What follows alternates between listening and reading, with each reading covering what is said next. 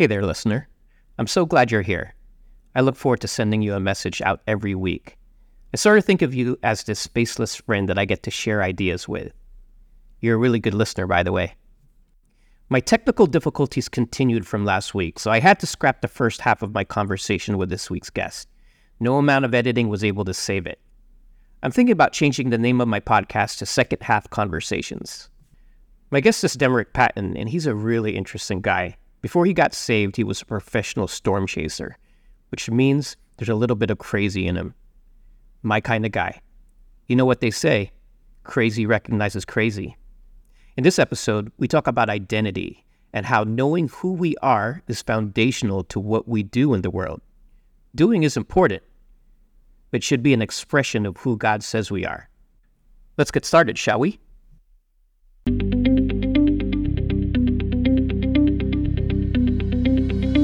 Hey, welcome to Chasing the Kingdom, where our goal is to provide hope and wisdom for spirit led entrepreneurs. I'm John Balawit, and I believe God wants to use entrepreneurs to make the world better. Romans 8:19 says that the world is decaying and groaning for the revealing of God's sons and daughters. And that means the world needs you.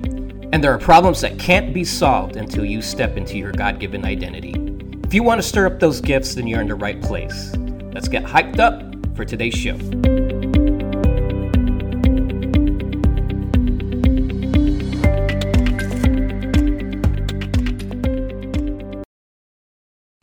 So I'm a big believer that there is a marketplace in heaven, and there's several reasons why. Um, one is everything that we have on earth is a type and a shadow of what is to come. Also, we really are being challenged by the Lord to out imagine Him because we know in the scripture that it says, so in Ephesians 3:20 it says that we are to give glory in a sense to him who is able to do far more abundantly beyond all that we ask or think according to the power that works within us. So God is always doing more than we could ever ask for or think. He moves beyond our imagination. And so if we can imagine it, he's got something even more so. It's even bigger, it's even better. Uh, however, when we start to go to heaven regularly, through our imagination, and that's it's it's not our imagination though. It's a real place. Our, our imagination is to be sanctified. It's the place of where god gives us creativity but it's truly our interaction with him in the spiritual realm. So that's if you're ever wondering how do you get tempted how do things come in there well we don't know how it works but we know that it works and it comes in through the imagination part of the brain. That's where our temptation comes from um, but what God wants is a sanctified imagination, where we are seeing the things of heaven that have been revealed through God's scripture. We go up there just like in uh, Revelation 4, where John was asked to, when it was said, come up here. So he went up there. And when we go into that place, then we walk around with Jesus. We say, Show me, show me the things of heaven that I am to bring to the earth. And at times it'll be just because he wants to be with us, because he loves for us to have relationship with him and him with us. He just loves being together. And when we go up into heaven, we should see ourselves as a child because to enter the kingdom of heaven, we have to be a child. So eight's a good number because eight's the number of new beginnings. So if you see yourself as like an eight-year-old going in, being with Jesus, having fun with him, and walking around with him, his heaven that he's created, then we say, okay, Lord, I really do want to serve you. I want to be obedient.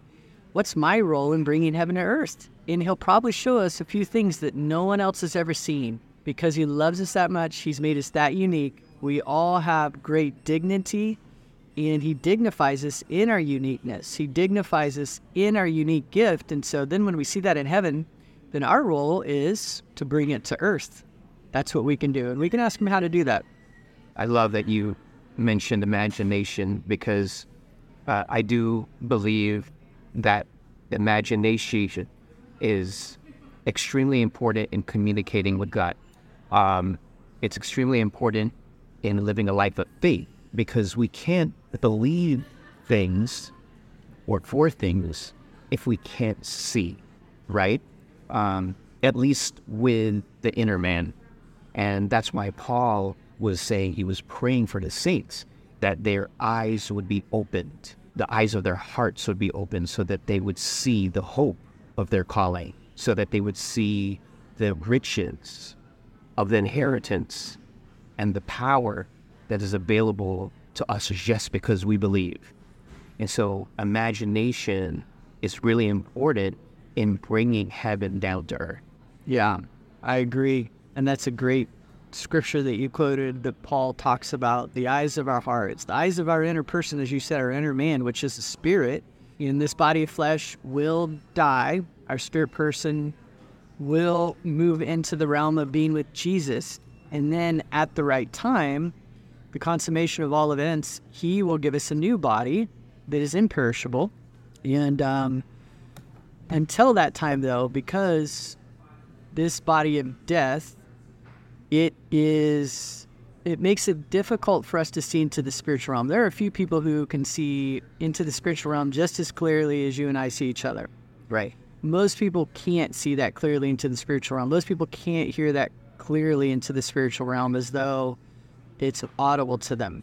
Most of us have to really turn inward and ask God to quicken our spirits because our spirits are naturally, when they first come to life, when Jesus comes in, in us by his spirit and gives life to our spirit person that had died because of sin but now has life, we have life.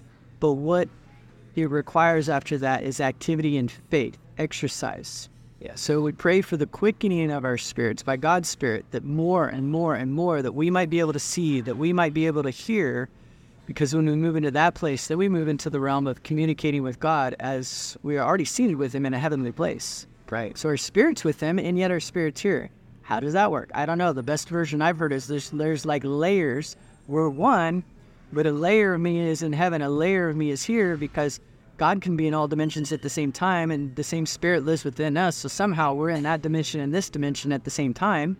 Right. And so He communicates to us and he wants us to know. He did not leave us as orphans. I'm not a believer that God takes time off where he doesn't speak to us. He's a good dad who's always there, who doesn't go away and lead us on our own to figure things out. No, he gave us his spirit so that we would know that he's always with us. He says that I never leave you, I never forsake you. So he's with us at all times, wanting us to have that relationship with him, knowing that we can go at any time. Now, there are times he may say, Hey, I'm not going to give you the answer because I trust you. Right. When we really move into that place of maturity, he's like, I trust you like a son. You have my heart because you have stored up my word. You have shown over time your obedience, your love for me, a purity, a devotion. And he's like, You choose. When we're young in our faith, we ask God, What should I do? And then he tells us what the best pathway forward is. When we really have his heart, when we've really walked with him for a long time, a lot of times he's like, You choose. He trusts us. Because there's there's steps that we move up in the kingdom of when we first come to Christ, it's it's likened as a servant or a slave, and then we're elevated to friends. And friendship is known by he shares secrets with his friends. Right. And then we're elevated to sons and daughters of the King. And that comes from having his heart, obedience and intimacy over a long period of time. Obedience is always going to show that we love him. Right. So, and in order to obey, we need to hear him. You know, the, the Bible says that uh, Jesus said, um, "My sheep shall know my voice." mm-hmm. Um, so we need to be intentional to hear Him.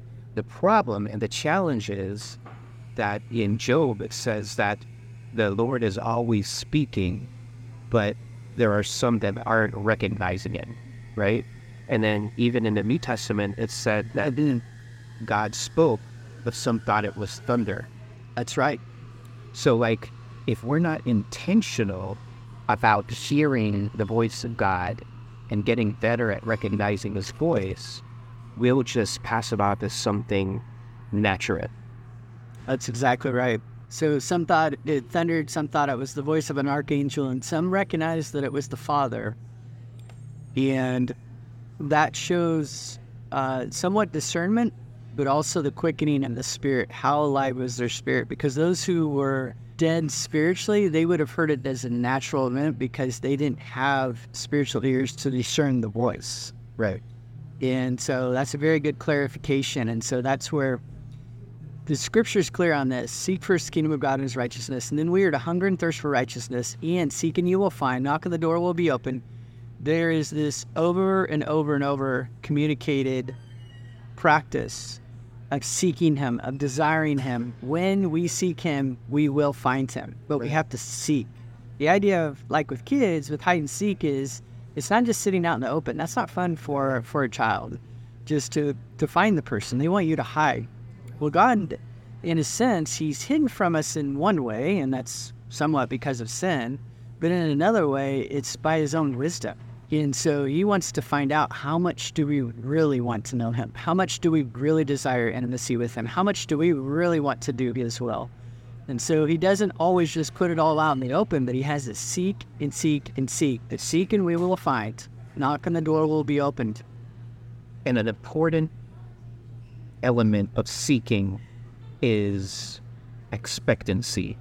Two of my favorite scriptures. One is in Hosea, and it it says, "Let us press on to know the Lord, for His coming forth is as sure as the dawn." So basically, God is saying, as sure as you know the sun is going to rise tomorrow, that is how sure you should be that God is going to answer you. Um, my other favorite scripture, I have lots of favorite scriptures, but the one I'm thinking about right now is uh, Hebrews 11:6, where where God says, um, "It is impossible to please God without faith. For those who come after Him must know two things. One is that He exists. Yeah. That's the easy part to, for Christians. A lot of you know, if you're if you're a Christian, you believe it exists. It's the second part that I see a challenge with Christians. And that second part, he says, You must believe that I am a rewarder of those who diligently seek me. And so, the I believe the reason why we aren't hearing God and we're not using our imagination to bring heaven down to earth is because we're not believing that He will reward us, that He will answer us that he will show us. And so our faith isn't even activated activated for us to see what he's trying to show us, and therefore we we can't even hope. Mm. Yeah, that's really good. I agree with you. So, I guess the question is: so how do we go about actively, diligently seeking Him, believing that He is rewarder of those who diligently do seek Him? Um, and that comes from spending time with them. I do believe, in Him telling us who we are. Right. Identity. Because a lot of times we want to define ourselves by what we do. People ask each other all the time, What do you do? Because they're trying to define the other person. It makes it easier to find little places that we can plug people into of what we're familiar with and what we know. And that's not bad in our human realm. It gives us an understanding of a person's motivations, their gifts, their experience, their background, those things. But it's not who they are. What we do is not who we are. Who we are defines what we do. Right. And God's the one that gives us identity. We start with the scripture, but then we go to our individual identity and who did God make me? What I look like matters. The time period He put me in matters. The family He put me in matters. The gifts that He gave me, the desires, the experiences, the hopes, the dreams, the passions, all of those things matter. We don't discount anything, but then we sit in His presence and we say, But who do you say I am? Right. Just as he he asked Peter that question, it's a profound question to go and ask the Lord, who do you say I am? Because at the end of the day, what matters is who he says I am. Not what anybody else says, not what I say. In today's world, uh, there has been this license that's not given by the Lord, it's given by the world for people to define who they are. Right. That's not the right order. Right. The pot doesn't say I'm a pot, or the cup doesn't say I'm a pot. Right. Uh, we go to the Lord and we say, "Who do you, uh, who do you say I am?" And then when He says who we are, we know that from that identity flows our works. Right. And so that's what we allow Him to do. Is when He says, "This is who you are," from there, everything flows from that. Well, you are prophetic because this is something I have been really meditating on in the past week. And what God has been showing me is that He wants us to focus on being. And by focusing on the being, the doing will take care of itself. Um, but that's such a simple thing that's hard to do because being requires trust. Being requires a letting go. You're basically believing what God says you are and letting go. Whereas doing takes control. It it's an illusion, um, and especially here in the Western uh, world, we believe in doing. Mm-hmm. It it makes us feel like we're being productive. It makes us feel like we're accomplishing something. And so a lot of what we measure ourselves with is what we do. But that is not that's not pattern that was created. It was be and then do. Yeah. Um, Jesus talks about the four soils. And the four soils are first being. What soil am I going to be? Right. So, because we look at the production, well, what's the soil produce? If we want that soil to produce a good crop, it first has to be a good soil. So, within that soil, it has to be deep and it's got to have a lot of humus. Right. The word humus and humility come from the same root word in Latin, and that's basically to die. So when we die to ourselves, when we die to our own agenda, we become a good soil. That's what humility is. It's dying to my agenda, my flesh, what I want. And it's becoming alive to what God wants and His Spirit. And then I become a good soil in which, when we sow and we're sown into, now a great harvest can be produced. Right. Because one of the principles of Scripture that Jesus teaches many times and is taught elsewhere is sowing and reaping. We will always have a harvest for what we have sown. Now, if we sow sin, we will have a harvest of death at some point, unless, this unless is key, unless we repent. If we wait until the harvest of death has come, we can still repent, but it won't take away the harvest. A lot of times when we get to the point of pain where we're getting the consequence to our sin, we want that to go away, but we were unrepentant until then. So godly sorrow leads us to repentance. That's a part of repentance, actually.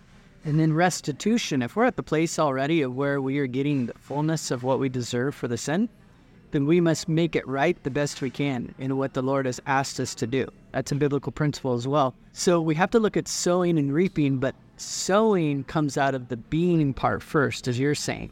That's the essence of it is who am I? Who does God say I am? Aligning everything in my character, knowing that my spirit is perfect because God makes it perfect, but now I'm bringing the flesh underneath the insubordination and underneath the, um, I'm trying to think of the right word, but it's basically the tutelage of the spirit, where the spirit is saying, okay, flesh, this is how you're to operate. That's why it says uh, to not be led by the flesh, because if you're led by the flesh, it leads to death, but to be led by the spirit, and if we're led by the spirit, we won't be led by the flesh. That's how we bring the flesh underneath it and subservient to it, subordinate to it, and keep in step with God's spirit. So keep in step with the spirit, and therefore we won't satisfy the desires of the flesh. So then, therefore, it's a cadence, it's a rhythm.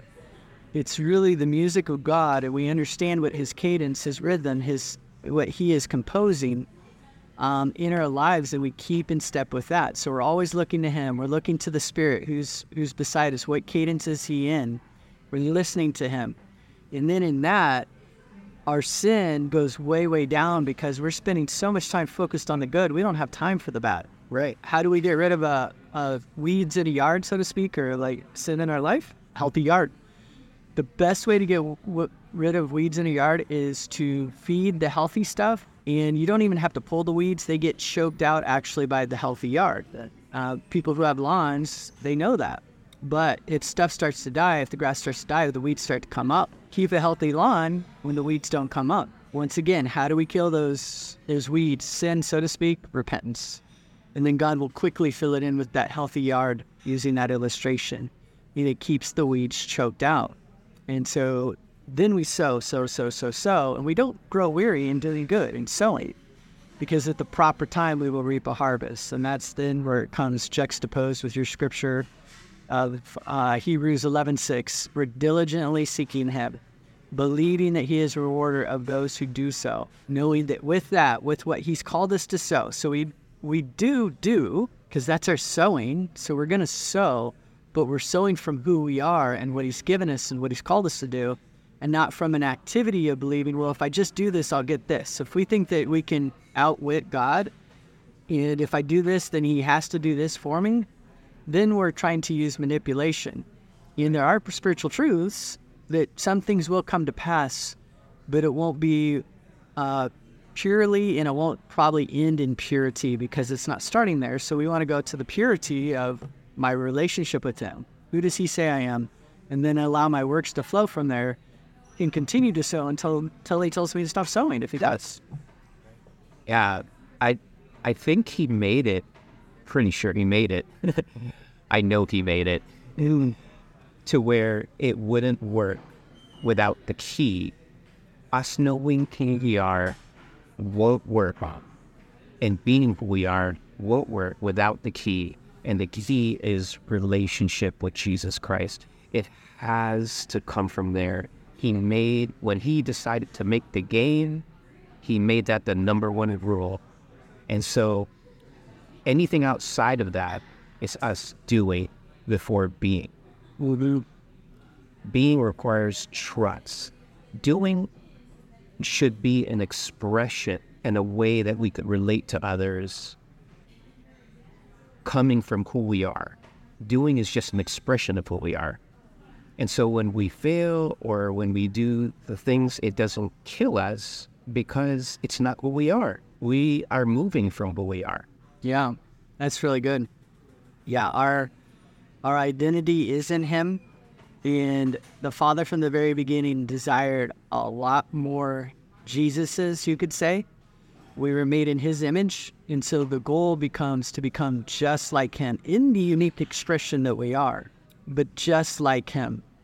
We would hope that the world would sometimes ask us, we would know we've arrived, so to speak, when the world would ask us, Are you Jesus? They would so see past the flesh and they would see by the Spirit, and we would be so in step with the Spirit, so alive in Christ, so filled with love that they would mistake us for Jesus Himself. And so that would be our hope as followers of Jesus, as those who have found our identity in Him first, knowing that we are a unique expression and the goal is imitating Him, be imitators of God. And so then when we look at the scripture, everywhere you see God moving and acting, you say, How do I imitate that? How do I imitate that? And I do that all the time. Well, I see God as creator God who speaks and then it is. So I spend a lot of time speaking out loud, knowing that the power of life and death is found in the tongue, that our words matter. God will have us give account for every idle word we speak. So therefore, that doesn't mean we don't have fun. Having fun can be very purposeful, eh, purposeful and very good. I believe that 50% of heaven, if we put percentages on it, it's actually going to be 100%. But if you wanted to boil it down this way, it's just going to be fun activity. God loves fun. He is a fun person. And so that's purposeful. So idle words doesn't mean it's not fun. What that means is, is this actually accomplishing love? Is it accomplishing good? Is it revealing God's purposes, His intents, His character to others? And is it bringing the kingdom of heaven to earth? And if those words aren't, then we can probably say they're idle. But it doesn't mean we don't have fun because fun is in heaven as well. We just want to have righteous fun. I, I believe fun is an extremely important aspect of God's will. So uh, we serve a fun God.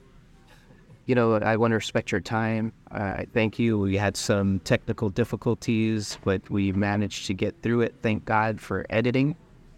Um, but it was an honor to have you, my friend, and I look forward to more with less technical difficulties.